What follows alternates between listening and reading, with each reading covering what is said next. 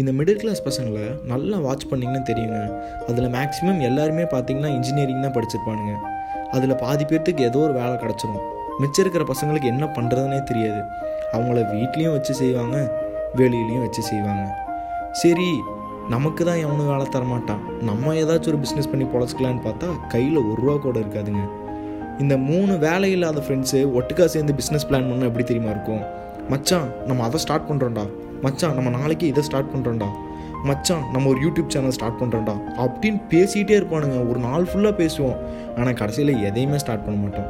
இதெல்லாம் ஏன் தெரியுமா சொல்கிறேன் நானும் ஒரு மிடில் கிளாஸ் பையன்தாங்க. இந்த மாதிரிலாம் நானும் பேசியிருக்கேன். ஆனால் நம்ம எல்லாமே பேசிகிட்டே இருந்தோம்னா எதுவுமே பண்ண மாட்டாங்க. உங்களுக்கு தோன்றதை அன்றைக்கே பண்ணிடுங்க